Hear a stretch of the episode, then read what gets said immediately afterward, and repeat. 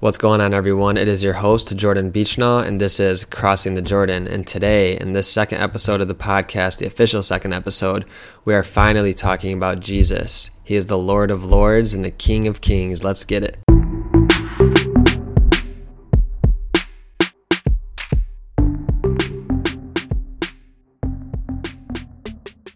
I am just so excited to finally talk about Jesus tonight, and actually just got back from an awesome anointed night tonight in Brighton. I go to a school that's called the Encounter School of Ministry. Just type in Google or in the URL encounterministries.us, and they are just doing very, very powerful stuff, or the Lord is really doing very powerful stuff through this ministry. And it's founded by Patrick Rice, who his family is from Ohio, but he just had this awesome encounter with Jesus in the Eucharist, and he has just became this very anointed person, and he is equipping all of us Christians and Catholics to be equipped on what the Lord wants to give us as sons and daughters of the Lord, to be transforming the world around us. So I just highly recommend doing EncounterMinistries.us to find out more information about it. And so just to give you an overview of the podcast today, first I'm going to briefly talk about just the name of Jesus and what the meaning of Jesus Christ is. And then we're going to talk about Jesus's existence. And we're going to start out with resources that are outside of the Bible. Then we're going to be talking about the reliability of the New Testament. And we'll actually see that it's the most reliable piece of antiquities or ancient documents that we can even have. But that's going to give us a nice framework and foundation in order to dive into the New Testament to learn more about Jesus. And then we're going to dive into common errors or heresies about Jesus's incarnation, his nature, and what he revealed about the God of Revelation, or the Judeo-Christian, that the church fathers had to fight against in the first millennia of the church. Then we're going to be talking about miracles, so the miracles that Jesus performed that attest to his power, his sovereignty over sin and death and life itself. And also the miracles that came from his followers and has always continued through the life of the church, and it's been a thing. And we're going to talk about healing in another podcast, but miracles, the signs and wonders, are expressions of what the words are. So Jesus always preached the gospel, but then he always expressed it to his people by showing these signs and wonders. And then we're going to talk about the fulfillment of Jesus, what Jesus fulfills all of the God of Revelation. The God of the Old Testament is all revealed in Jesus. He is the fulfillment of divine revelation, and we're going to talk about that. So I hope this goes without saying, but I will say that on all of my episodes, one, I'm not a theologian or a priest, or I definitely do not know I don't know all the arguments, and even our Catholic faith itself, it's inexhaustible. You could always continue going for more and more support, so by no means is it exhaustive. And also, I'm a broken, fallen human being that just loves Jesus, so anything that I say that you feel like is incorrect or anything like that, go ahead and let me know. But let's get started with a quote that I shared actually at the end of the last episode, and it's a quote from C.S. Lewis. So C.S. Lewis says, "Christianity, if false, is of no importance, and if true, of infinite importance. The only thing it cannot be is moderately important." So throughout the entire talk that we're going to have today, we're going to talk about Jesus' life, his existence. Then we're going to talk about his death, his crucifixion, and then we're going to talk about his resurrection. And that is what all of Christianity hinges on. If the resurrection happened, then it is the one most important truth that we can possibly know and accept in this life. If it didn't happen, then so be it. Let's move on with our lives and not follow Jesus anymore. And then another quote that I really enjoy is Matt Fradd. He's this awesome Catholic apologist. He had a great conversion story too. He's very young. Him and his wife are very active in ministry. And he has this awesome Australian accent to listen to. And he has a podcast too. So go type in Pints with Aquinas. He studied St. Thomas Aquinas. So type in Pints with Aquinas and you can listen to a lot of his. His episodes are very deep philosophical questions as well. So this is his quote. "Christianity isn't too hard to believe, but too good. Everything else in life I had pursued in order to be happy had let me down. So what were the chances that the Christian message could be that good and also be true? Yet I've come to believe that it is. I can honestly say that I find Christianity the one coherent philosophy and ultimately the only satisfying answer.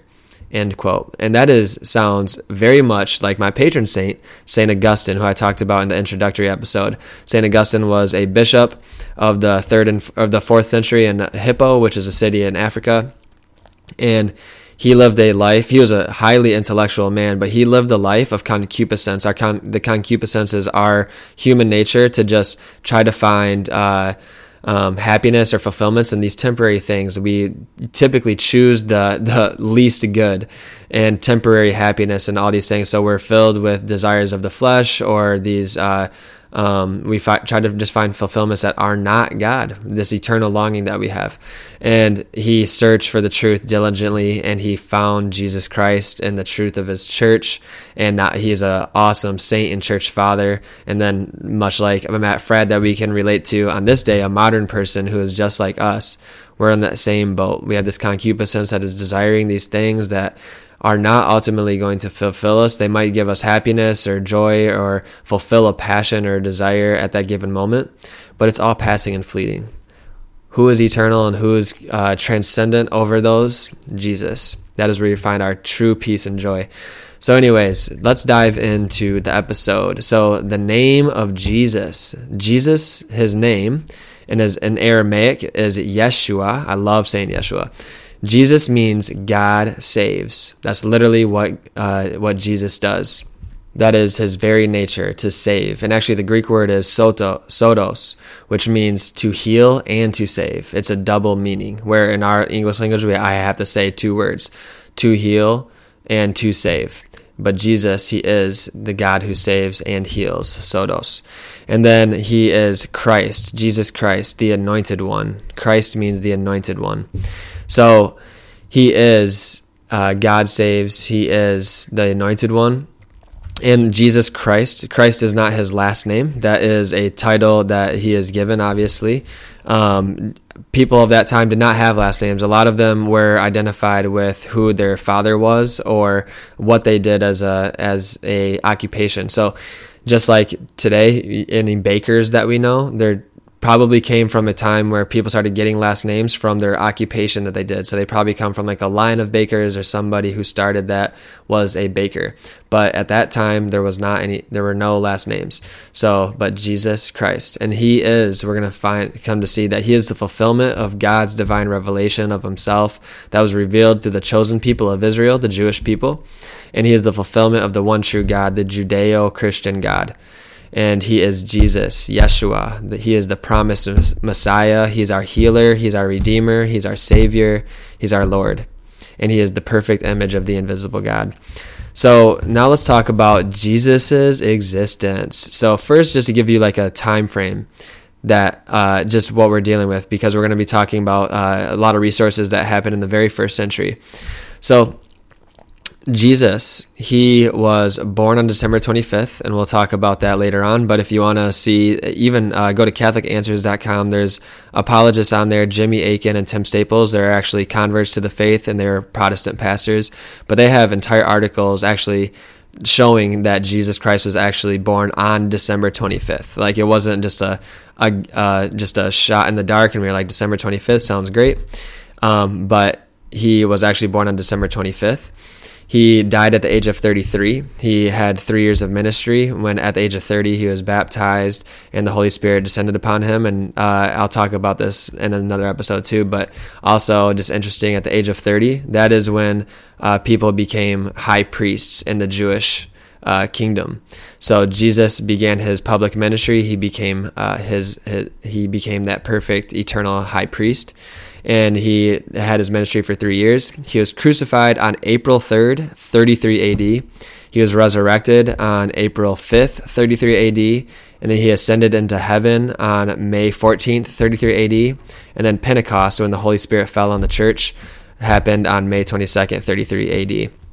And there are some arguments that it might have been 30 AD, but a lot of evidence points to that specific of a date on 33 AD.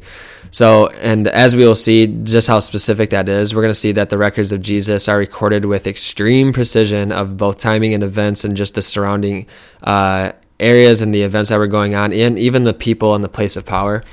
And all of these things just go to show you already ahead of time that this can be proven and disproven both historically both historically and archaeologically.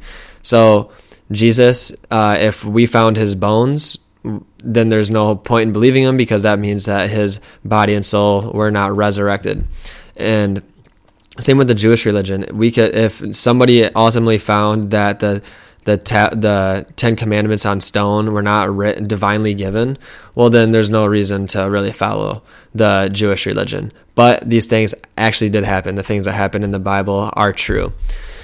So let's dive into Jesus's existence. So this is also a term by C.S. Lewis. He says, Jesus is either Lord, he's either a liar, or he's a lunatic. And this fourth piece, too, I think we should talk about is he is a legend. And a legend means that he's like a myth. He never actually existed. So we're going to first talk about that, but let's just address it up front, that Jesus is either Lord, liar, or lunatic. Jesus says that he is God, and he says that he is going to die, he is going to be crucified, and he's going to be raised on the third day. He really does not give us a choice to just to believe in him to be a smart, wise, moral man. He is either a liar because he knows he's not God but says he's God, or he's a lunatic where he actually believes he's God but he's not, which we're going to see that he actually did say exactly what was going to happen. He was resurrected, and he was true God and true man. So let's first tackle this first piece, legend, that he did not exist. So first off, this is called mythicism. Mythicism came about in the 18th century, but it did not take more prominence until the 1970s. And the reason it took more prominence is because it was from a British professor named Wells in the 1970s. And this is when like mythicism actually gained traction. So, but then later on, after this became even more widespread, people were saying, yeah, Jesus didn't even exist. Even Wells himself, the person who made this really prominent because just in the position that he held, he even abandoned that idea and admitted that there is historical basis for the stories about Jesus. So, and we even see that in the entire history of Christianity, nobody argued a mythic Jesus until the 18th century. And then just as we said, it did not become prominent or widespread that belief even occurred until the 1970s. So, and then there's this first century Jewish historian. So a Jewish man who did not believe Jesus was Lord. He did not believe that he was God. And his name is Josephus. And Josephus, he mentions Jesus twice in his history of the Jewish people, which is a writing called the Antiquities of the Jews. And he describes in AD 62 an event called the stoning of lawbreakers. And he even says in there that one of the criminals is described, this is a quote, the brother of Jesus who was called Christ, whose name was James for transgressing the law. So he's saying that a person named James, who was a brother of Jesus, and he was stoned for transgressing the law.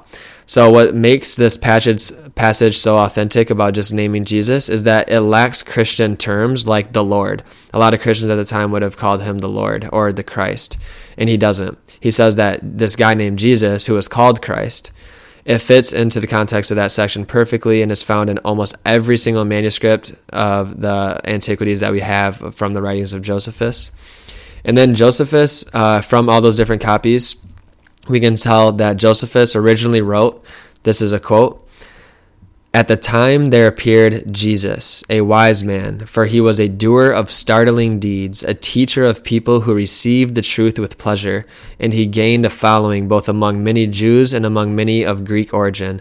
And when Pilate, because of an accusation made by the leading men among us, condemned him to the cross, those who had followed him previously did not cease to do so.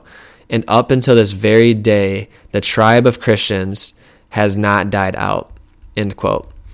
So there he is referring to this man named Jesus, who was a wise man who had this very powerful preaching that he gave, and people followed him everywhere. Then he also was a person of startling deeds. He was a doer of startling deeds. He was this man of miracles. He was this wonder worker, and people followed him. And even after his death and resurrection, people still followed him. And we'll talk about that later and the implications of that.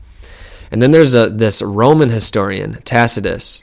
He records in his annals that after the Great Fire in Rome, Emperor Nero, the founder the Emperor Nero fastened the blame on a despised group of people called Christians. Tacitus identifies this group as Christ, the founder of the name, was put to death by Pontius Pilate, procreator of Judea in the reign of Tiberius. And that exactly lines up with what the Gospels say.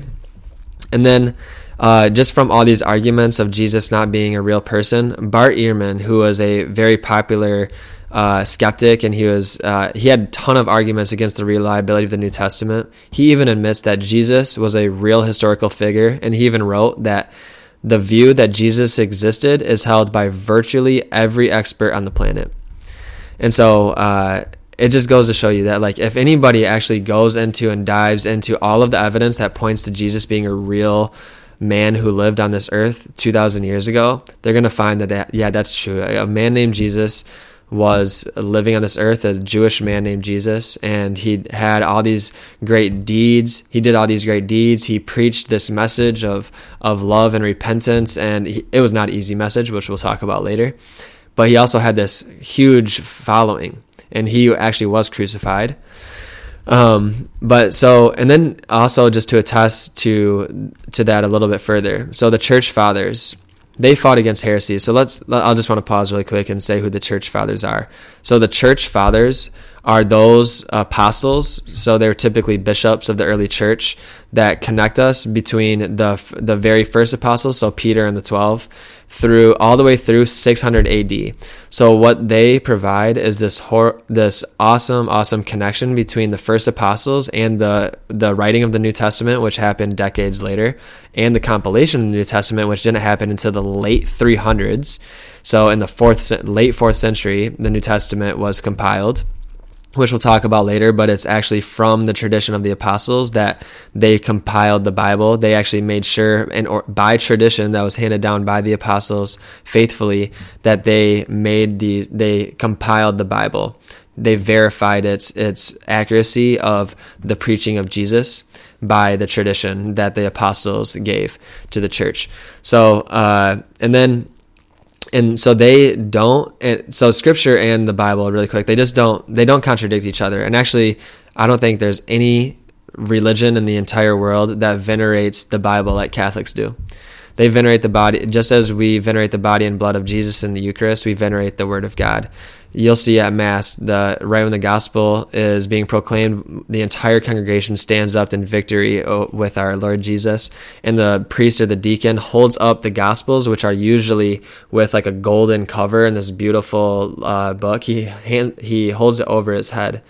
And we do believe that Jesus is speaking to us right then and there. And the Church Fathers, they attest to the early Christians, which shows that they were extremely Catholic in all of their doctrine. And reading the Fathers is famous for causing a ton of Protestant pastors and theologians to convert. So anyways, there's the Church Fathers, and they fought heresies. And heresies are teachings that were contrary to Christian doctrine.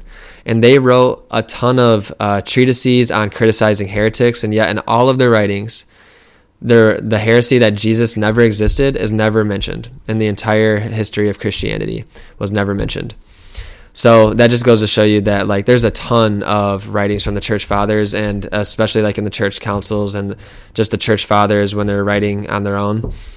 They're addressing people that were spreading false gospels or false teachings about who Jesus was or what the church teaches, and there's nothing in there that ever talks about Jesus ever existing, because everybody's new. Jesus really did exist. And then Saint Polycarp of Smyrna, he's a church father, and actually he's a disciple of Saint John. So Saint John is an original apostle. He is the one that Jesus called to be one of his apostles. He was there at the Transfiguration. He was there at the Last Supper. He was ordained a bishop and a priest at the Last Supper. He leaned on Jesus's heart to hear it beat at the Last Supper, and then he's at the foot of the cross with Mary, the mother of Jesus. He was called the beloved disciple throughout the Gospels, and then he actually has 3 letters in the New Testament letters, and then he also is the author of the Book of Revelation. So Saint Polycarp, he knew Saint John personally, and he describes Jesus's endurance till death, and similarly exhorts his believers to, this is a quote, Practice all endurance, which also you saw with your own eyes in the blessed Ignatius and Zosimus and Rufus.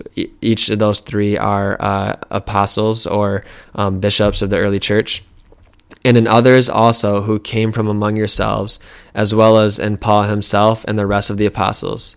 End quote. So just to back up again, Ignatius, Zosimus, and Rufus, they're apostles of the early church. And actually St. Ignatius of Antioch, he's a church father, and we're going to talk about this some other time, but he talks about the authority of the church, and this is within the first century, talks about the authority of the church and the true body and blood of Jesus Christ, and he actually went and was martyred for that.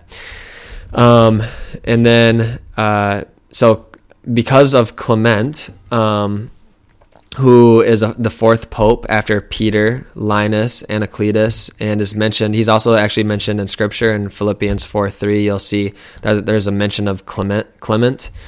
And so Clement and Polycarp, they personally knew the apostles. So we have a high degree of confidence in their testimony that they actually knew Jesus, handed down his teachings faithfully from the apostles, and they were actually martyred. And then there's been, from out of this mythicism that has occurred in the last, I guess, really 150 years or so, there's been made up things that saying that Jesus is actually a branch off of pagan myths of dying and rising gods that were born on December 25th, had 12 disciples, were crucified, and then rose from the dead. And the most popular of those two legends are called Mithra and Horus. And when experts actually dove in, whether they're skeptics or not, or agnostics or atheists, when they dove into the evidence, they showed that, yeah, these myths actually came after Christianity. So these were made-up myths. And then there's a famous man named T.N.D. Mettinger, and he writes in his scholarly monograph, which is titled Riddle of the Resurrection, Dying and Rising Gods in the Ancient Near East. And this is his quote: "There is, as far as I am aware, no prima facie evidence that the death and resurrection of Jesus is a mythological construct, drawing on myths and rites of the dying and rising gods of the surrounding world. While studied with profit against the background of Jewish resurrection belief, the faith in the death and resurrection of Jesus retains its unique character in the history of religions." End quote. And then other than the claim that Jesus didn't exist, there's also this claim that Jesus wasn't actually crucified. And there's two really groups of people that hold that claim. And one is what we've already addressed, people that say Jesus didn't even exist, so the mythicists. And then there's also our brothers and sisters that are Muslim. They say that Jesus wasn't actually crucified. But as we saw earlier, like when we read the Antiquities of the Jews written by Josephus, a Jewish historian, he even talks about a Jewish man who was crucified under Pontius Pilate, which, and again, I'll quote it, "When Pilate, because an accusation made by the leading men among us, condemned him to the cross," end quote. So those leading men among us are like the high priest and the people of the Pharisees and Sadducees, the authoritative body of the Jewish people. And they called for Jesus's scourging and his crucifixion. And they were given to the Roman Empire, so Pontius Pilate, then he condemned him to death based on what the people shouted for, really. And then also, just to briefly touch on too, the Roman punishment at the time was crucifixion. So if you were a criminal, you would be crucified outside the city. And Jesus himself, he carried a cross outside the city of Jerusalem, and he is crucified on top of this hill called Calvary or Mount Golgotha, and he was crucified there with two other criminals. So crucifixion happened a lot, and it was a form of excruciating torture. People were nailed to a cross, and they actually had like a spike in their back, so like it was tough to breathe. They couldn't. That's usually actually how they would die, is asphyxiation. So they actually couldn't breathe because their lungs would be filled with fluid, and so it was excruciating pain, and it'd be really embarrassing. Like they were stripped completely naked, and it was a very embarrassing type of way to be killed.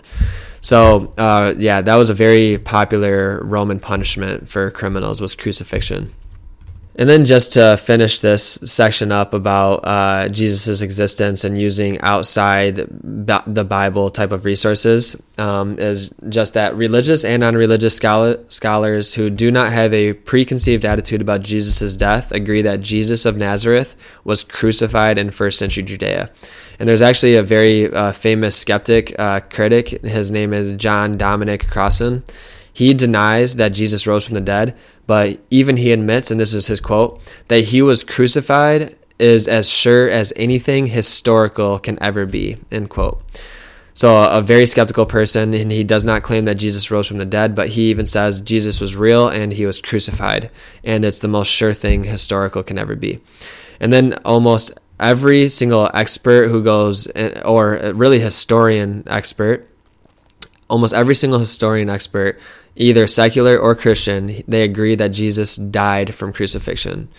And now let's move to talking about the reliability of the New Testament. And we'll also have other episodes on the Bible. I actually think the next episode is going to be on the Bible.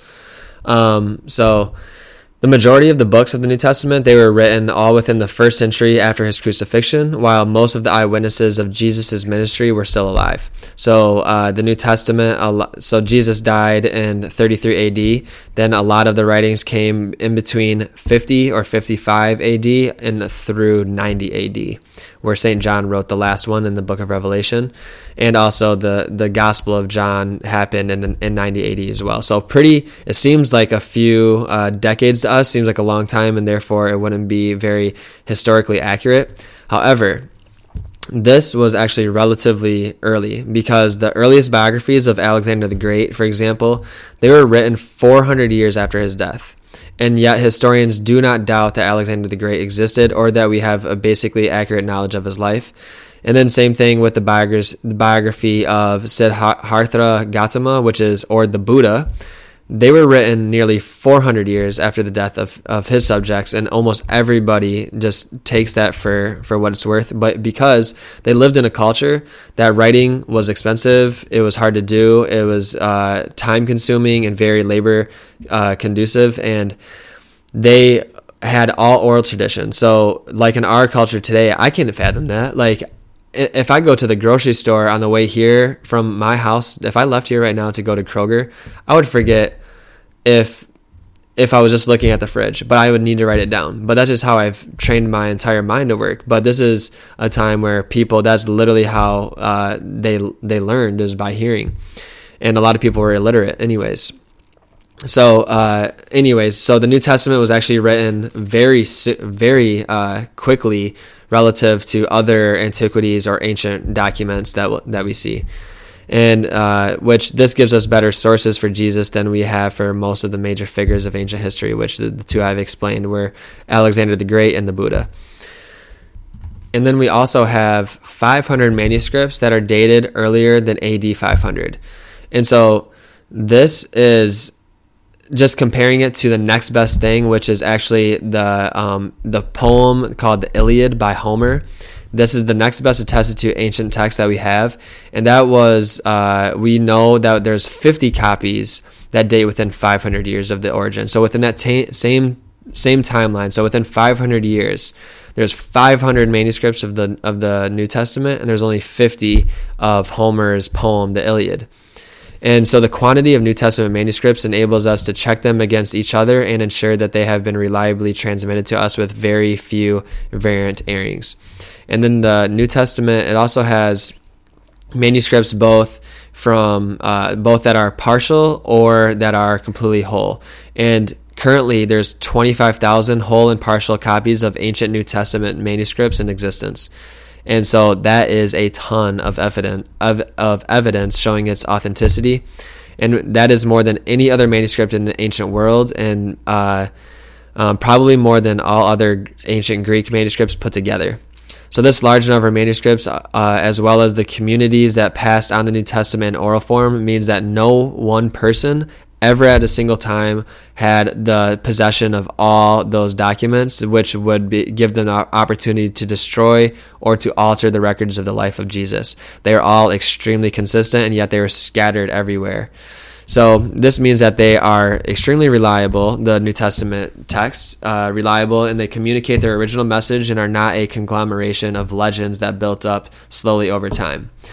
So, and that as I mentioned to you earlier, is that ancient cultures, they lacked computers, printing presses, or even ready paper, so they were extremely proficient at preserving accurate and detailed oral traditions.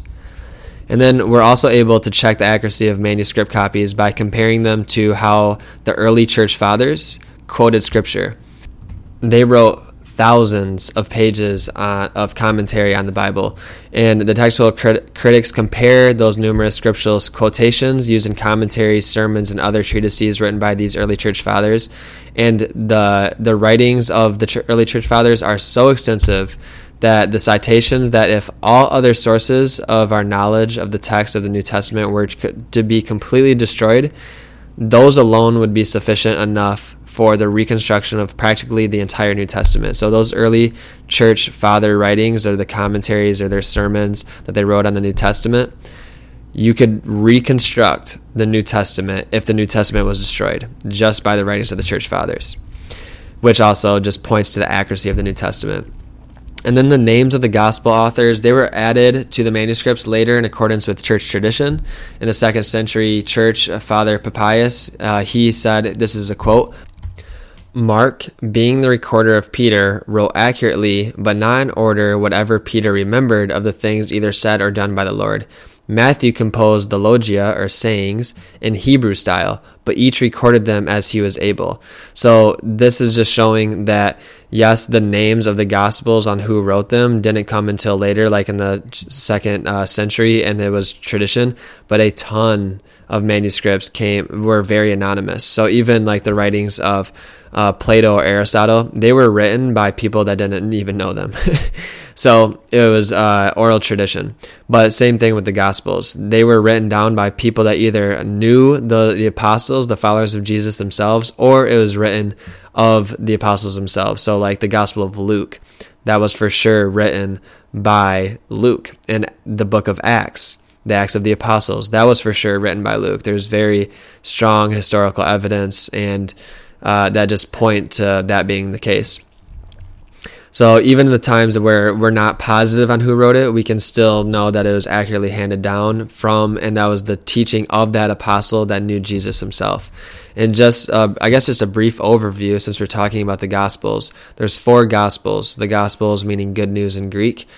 4 Gospels that talk about and document the life of Jesus. And it's Matthew, Mark, Luke, and John.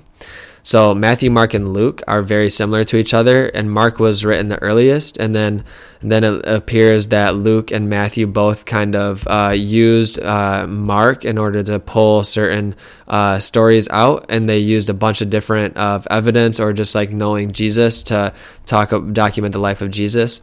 And then the Gospel of John, that was written quite a bit later by the disciple of John. And then there's, and then other than that, there's 23 other writings outside of the Gospels, which includes the Acts of the Apostles, and then there's the epistles or Pauline letters. Saint Paul, he wrote quite a few letters to different churches. So these were not churches that were being formed in that time.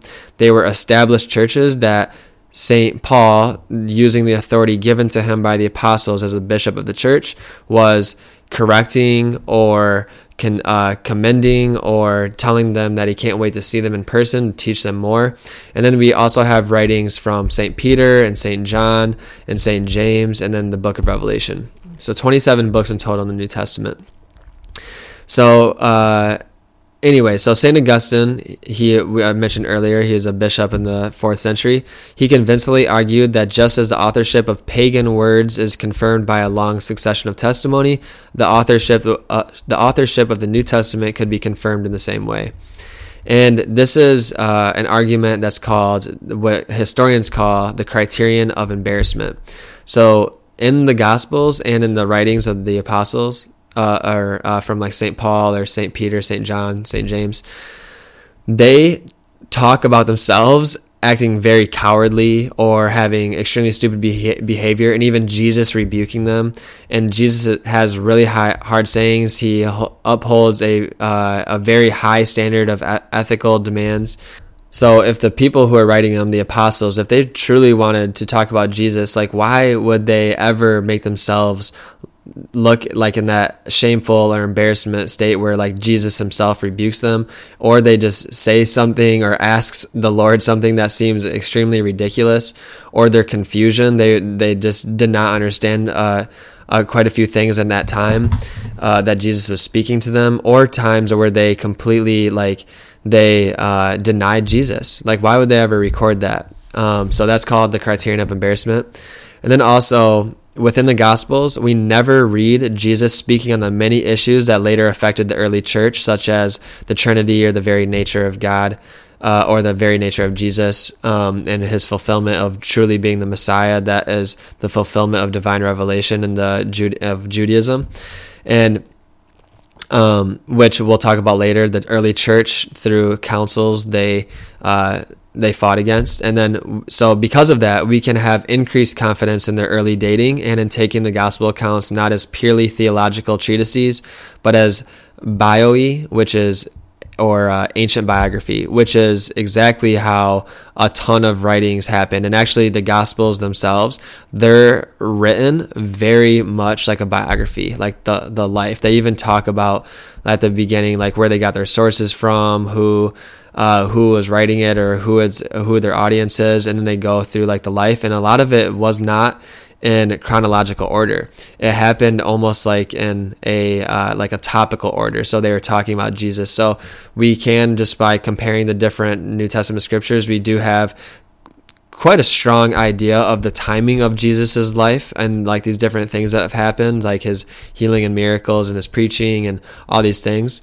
But there are other times where we're not completely positive, because at the time of when the Gospels were written, it was very standard to write a biography about somebody's life, exactly how the New Testament Gospels are written. And then also Bart Ehrman, he's an agnostic scholar. So agnostic means that they believe in a God, but he's like removed from the world, basically. He's not involved in the world. What we talked about in my first podcast, or my first episode talking about the existence of God, that was addressing atheism, where there's no God at all. So anyways, Bart Ehrman, he's an agnostic scholar who is widely regarded as an expert on New Testament documents. He wrote this. This is a quote. "The view that Jesus existed is held by virtually every expert on the planet," which we read earlier, but this is referring specifically to the New Testament. And he even saw how the authentic and reliable that the New Testament documents were, which points to Jesus being a real person who existed. And then this very famous archaeologist, his name is Sir William M Ramsay. He was an extreme skeptic, and he became convinced of the New Testament books, and he even says, he calls them, that they'll stand the keenest scrutiny and were written by a historian of the first rank. So as we can see, when it comes to the standards of ancient history, the Gospels are among our best and most reliable sources of the life of Christ. So now that we see that the New Testament is extremely reliable, probably our most reliable ancient text that we have in the entire world, let's dive in to the New Testament and see what it says about Jesus. So as we mentioned earlier, Jesus claimed that he was God. He said that he was going to be crucified and he was going to be raised from the dead, and then he actually does it. No other person in history does this. So let's talk about his resurrection. So the resurrection was Jesus, his body, being risen from the dead. So after Jesus' crucifixion, Joseph of Arimathea, he was a Jewish man, he came and he asked Pontius Pilate for the body of Jesus to give him a proper burial. And this was not unheard of. There's actually a few first century Jewish people that were crucified. And in Deuteronomy, we see that it is not like lawful or moral for a Jewish man to be hung on a tree and kept there. So they would take their bodies and be given a proper burial, such as these few people in the first century. They actually had a proper burial. But anyways, so Joseph of Arimathea takes his body, puts it in a tomb, and the Roman soldiers watch this tomb where Jesus was. And they And they wake up the next day, that tomb is rolled back, and an angel is there, and Jesus is risen from the dead. His body is risen from the dead. So let's talk about the appearances that happen. So let's first talk about the private appearances where Jesus appeared to one person. First, he appears to Mary Magdalene, and then the women at the tomb, and then Peter, the first pope, and then James. And then he appears to the 12 in multiple instances. So after he appeared to James, as recorded in 1 Corinthians 15:5, then he appeared to the 12. And then he appeared in the upper room on the night of the resurrection. Then he appeared on the seashore when his apostles were fishing. Then he appears in the succession of those 40 days between his resurrection and when he ascends to heaven. And then he appears to the 12 on the Mount of Olives before his ascension. And then St. Paul records in 1 Corinthians 15:6 that Jesus was seen by over 500 people. 500 people. So there's a few different arguments on why people would have seen Jesus after he was crucified that try to do away with his true glorified resurrection. There's really two groups of them. The illusions, or like hallucinations, people were hallucinating, or that Jesus, that he actually didn't die. They didn't like kill him. He was just badly beaten up and he walks out of there. So let's first address that first one on hallucinations. So yes, hallucinations, they do happen privately, right? So hardly ever in hallucinations, like people on drugs or anything like that, hardly ever hallucinations happen with multiple people seeing the same thing. So that could happen privately, which we have seen before. He did appear to a few people privately. But then he appears to the 12 and then to 500 people. Hallucinations do not happen like that in group settings. And then Jesus, that he didn't die, like he actually just walked out. I mean, we'll find out. We'll talk about his actual death a little bit later on when we talk about the Shroud of Turin. This man was brutally murdered. There is no way that he would come out and then roll away a tomb, and then just walk out past the guards, the Roman guards that were guarding his body. And then he goes and sees the disciples, and then they're excited to see him. Nope, I'd be freaking out. And then, so not only does he appear to people in private, to the 12, and to 500 people, he also ate with his disciples. This was not a ghostly appearance. This was a human being. You could touch him. He ate with his disciples. We see that he eats with his disciples on the seashore in John 21. Then he encounters two of his disciples that are traveling on the road to Emmaus, which I cannot wait to talk about that when I talk about the Mass and the Eucharist. Go read Luke 24. That is the first Mass after Jesus' resurrection. The first thing he does in Luke after his resurrection is encounter his two disciples on the road to Emmaus. They don't see him. They don't see Jesus. They just see this man. Well, Jesus, hidden in this man, goes and taught and shows them how Jesus is the Messiah, the one who is fulfilling all of these things by walking them through the law of Moses and the prophets and all of these things in the Old Testament, showing that Jesus had to be crucified and was going to die and rise again. And then he breaks bread with them, and then he vanishes from their sight, but their eyes were opened in the manna and the breaking of the bread. That is the Mass. Anyways, and then he eats a third time with his disciples in Jerusalem in Luke 24. And then doubting Thomas, one of the apostles, Thomas, he actually touched Jesus' wound. So the reason they call him doubting Thomas is because he was a follower of Jesus. After Jesus appeared to multiple apostles, Thomas didn't see Jesus yet, so he's like, no, I'm not going to believe this unless I see the Lord myself. Well, Jesus appears, and he even says, stick your hand into my side, because Jesus was pierced with a lance through his heart.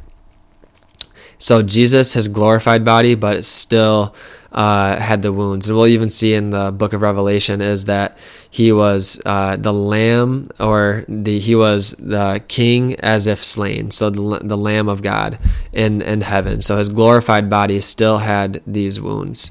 And then we'll also talk about in the Eucharist too, how that just lines up perfectly with all the Eucharistic miracles that have happened And then, so Paul's authorship of the major New Testament epistles, such as Romans, Corinthians, which are 1 and 2 Corinthians, and then Galatians, those four are extremely established, well-established, even among the most skeptical scholars. And in those letters, Paul makes it clear that the Jesus he believed in was a man who was a descendant from David, so King David from the Old Testament. He was a descendant from David, and you see that in Romans 1. He was born of a woman. You'll see that in Galatians 4:4. Then he had a Last Supper with his disciples, and you'll see that in 1 Corinthians 11:23 through 26, where St. Paul is talking about the Eucharist being celebrated in the early church. And then Jesus was crucified and rose from the dead, as you'll see him talking about in 1 Corinthians 15:3 through 7. And then also St. Paul, he records in Galatians 1:18 through 19, he records a meeting. And in fact, the Greek word that Paul uses in that moment to describe this discussion with the apostles about Jesus, the Greek word is, I'm going to butcher this, but it's something like historia, from which we get the word history. So that's literally where we get the word history from, is Galatians 1:18-19, where St. Paul is talking about this discussion that they're having amongst the apostles about Jesus. And then Jesus saw himself as being much more than just a prophet among many or a wise sage. So just a few examples. There's tons of examples, but we'll start with these few. So in Matthew 11:27, he says that he has an absolute relationship with God the Father. And then in Luke 22:29, he claims to have the authority to confer kingdoms just like the Father does. And then in John 8:58, he uses that famous term, I am, which the God revealed to the Jewish people. That is what he called himself, I am. And we talked about that in the last episode, talking about the existence of God. He is the one true God. He is existence. And then John 20:28, doubting Thomas, when he sees Jesus and he sticks his hand to his side, he says, my Lord and my God.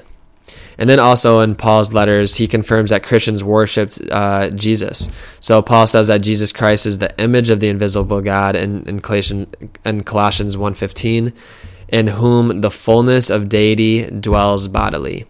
He has the form of God and a name to which every knee shall bend, and that he is our great God and Savior. And he writes that in Titus 2:13 when St. Paul is writing to Titus. And then, and Titus, by the way, is a bishop of the early church.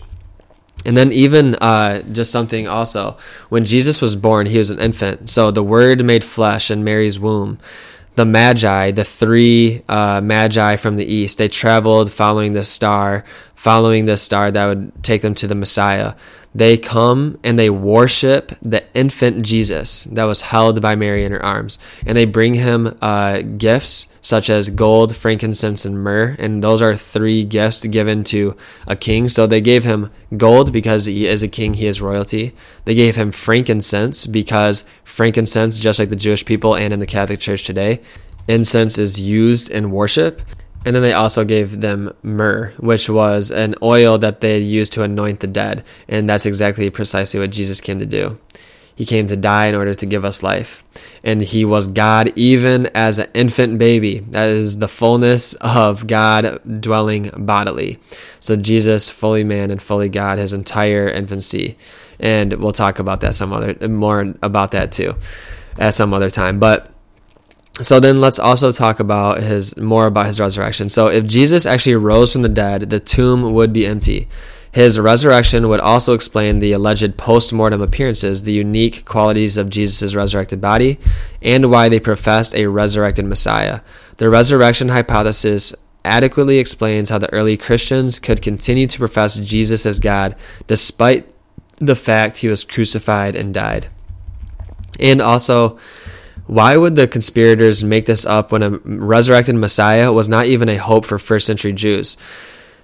The idea of a Messiah was more of an earthly, very militant type of leadership. This Messiah would restore the kingdom of Israel here on earth, and they would reign here on earth in peace.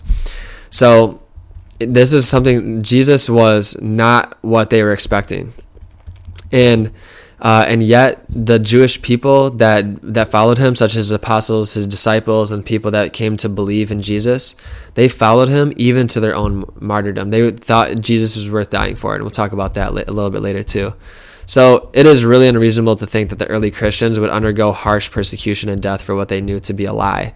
They would not lie about it and then be brutally tortured and murdered for believing in this Jesus.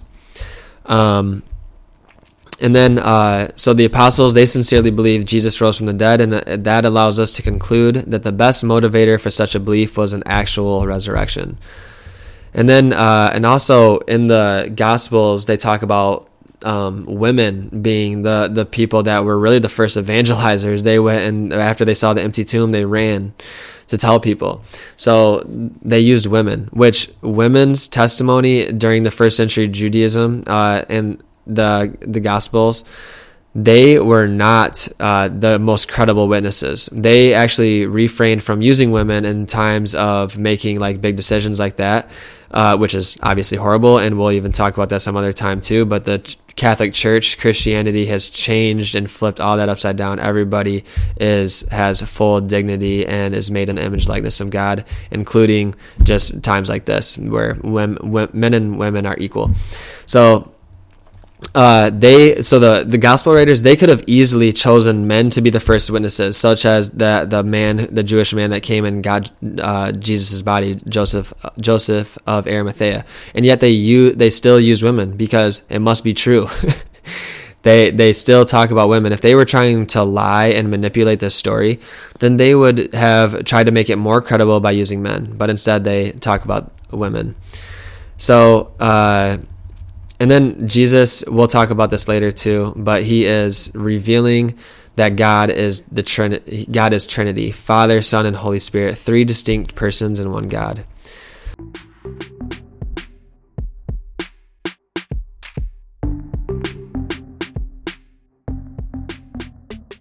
And this was part one of the episode about Jesus. So go ahead and go to the next episode for part two for the completion of this recording about Jesus.